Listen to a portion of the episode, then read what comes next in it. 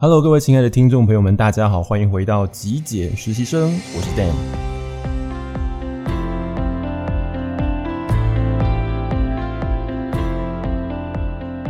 今天的节目呢，我会延续上一个礼拜的主题，跟大家聊一些跟心灵比较有关系的话题哦。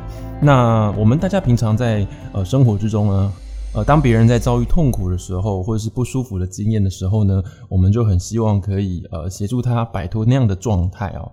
那这样究竟是不是真的有帮到他呢？这件事情一直值得我们来呃做一个深思。我认为，对于更广大的、更深层的生命来说呢，其实真正的一种慈悲或者是一种帮助呢，应该是一个保持缄默的状态。但是保持缄默不代表我们是一种很冷漠的、没有爱心的，反而呢是更加的清醒而且谦卑。正如同苏格拉底说的哦，我所知道的事，我一无所知。以下呢，我会用一段故事啊，一个寓言的故事呢，来跟大家分享一下今天的主题。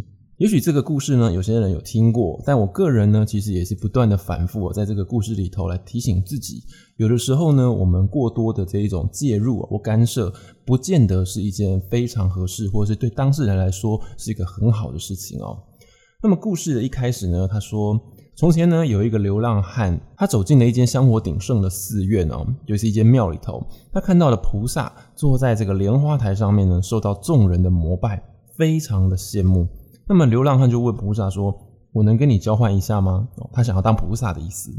那菩萨就说：“好，但是呢，有一个条件。”流浪汉问他说：“是什么条件呢？”菩萨说：“只要你不开口，不管你看到了什么，听到了什么，发生任何的情况呢，都不可以开口说话。那这个流浪汉就觉得说：“天哪，这太容易了吧？就坐在上面，什么事都不用做。”那么就很不假思索的呢，就马上答应了。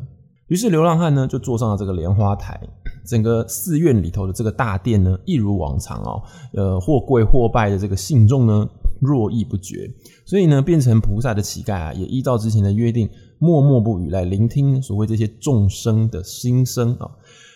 虽然信众呢的祈求千奇百怪呢不一而足，但是呢菩萨的这个叮咛呢，哦这个乞丐啊还是牢记在心。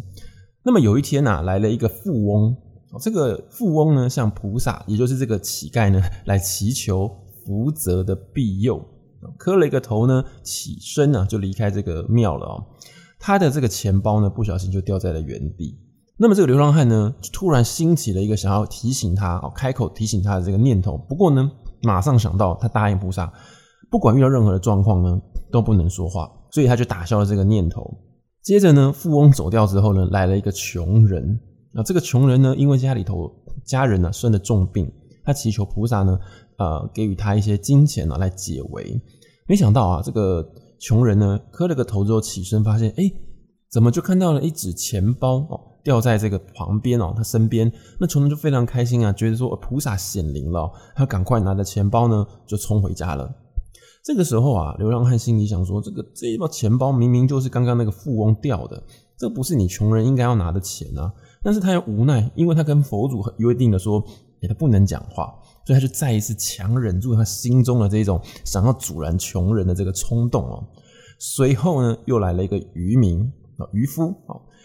那这个渔夫呢，就祈求这个菩萨赐他出海的时候平安，磕头起身。他刚要走的时候呢，却被急忙回来寻找钱包的那个富人啊，那个有钱人给揪住了。啊，这个有钱人就认定说，你这个穷渔夫，铁定是你捡走我的钱包啊，偷走我的钱。那么这个渔夫啊，觉得他受到冤枉啦。他来的时候明明就没拿钱包，但是呢，那个富人啊不放过他，所以两个人就因此呢起了争执，大打出手。眼前就产生了一片混乱哦。这个时候呢，哦，当这个菩萨的这个流浪汉啊，就再也看不下去了，他就大声的喊出“住手”啊，并且呢，把一切的真相呢告诉了这两个人哦。一场纠纷就这样被平息了。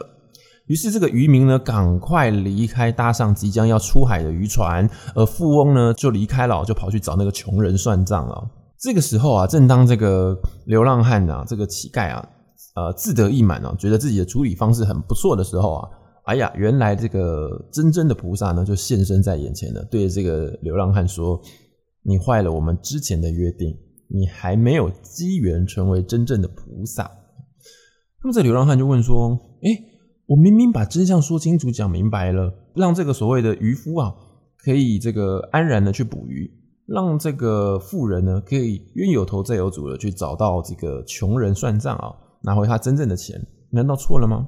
菩萨呢就叹了一口气说：“这袋钱对这个富翁来说呢，只不过呢是拿去吃喝嫖赌的费用罢了，钱丢了总是少造业，何况钱呢无意间给了那个穷人。”帮助他解救他一家人的困境，也算是间接的为这个富翁增添了一份福报。但是最可怜的是什么呢？最可怜的是那位渔夫。今天的海上天候不佳，如果这个富商与这个渔夫呢继续纠缠不休，他就能够拖过渔船出海的时间，他的生命也就平安保全了。如今却深陷在这个危险的海象之中。以上呢，就是我要跟各位分享的这个故事哦。整个故事告诉了我们一个状况，一个事实，就是人的这个因缘际会非常的错综复杂。我们有的时候呢，是透过我们的大脑去思考一件事情，但是我们看到的东西呢，就是以管窥天哦，就是那么一小部分而已。我们自己头脑的认知，但殊不知我们就身在这个局里头啊，所以我们看不清楚整个全貌。在这个状态之下，我们所做的任何的判断，或所做的任何的控制，是会有一点点啊、不那么的客观的，是带有非常强烈的主观意识的。但是我们并不明白，因为我们认为这样就是在帮助一个人，这样就是事情的真相。有的时候我们看到别人呢在经历一些痛苦、一些不舒服的状况的时候呢，我们有时候会心急，反正是替他心急。但是这样子的经验对他来说，对于正在经验这个痛苦的人来说，它可能是一个很重要的一个学习的养分哦，他需要去经过这样的试炼，经过这样的历练，从中呢去成长。它是一个他翻转他生命的一个契机。可是有的时候我们却介入了，就剥夺了他学习成长的机会。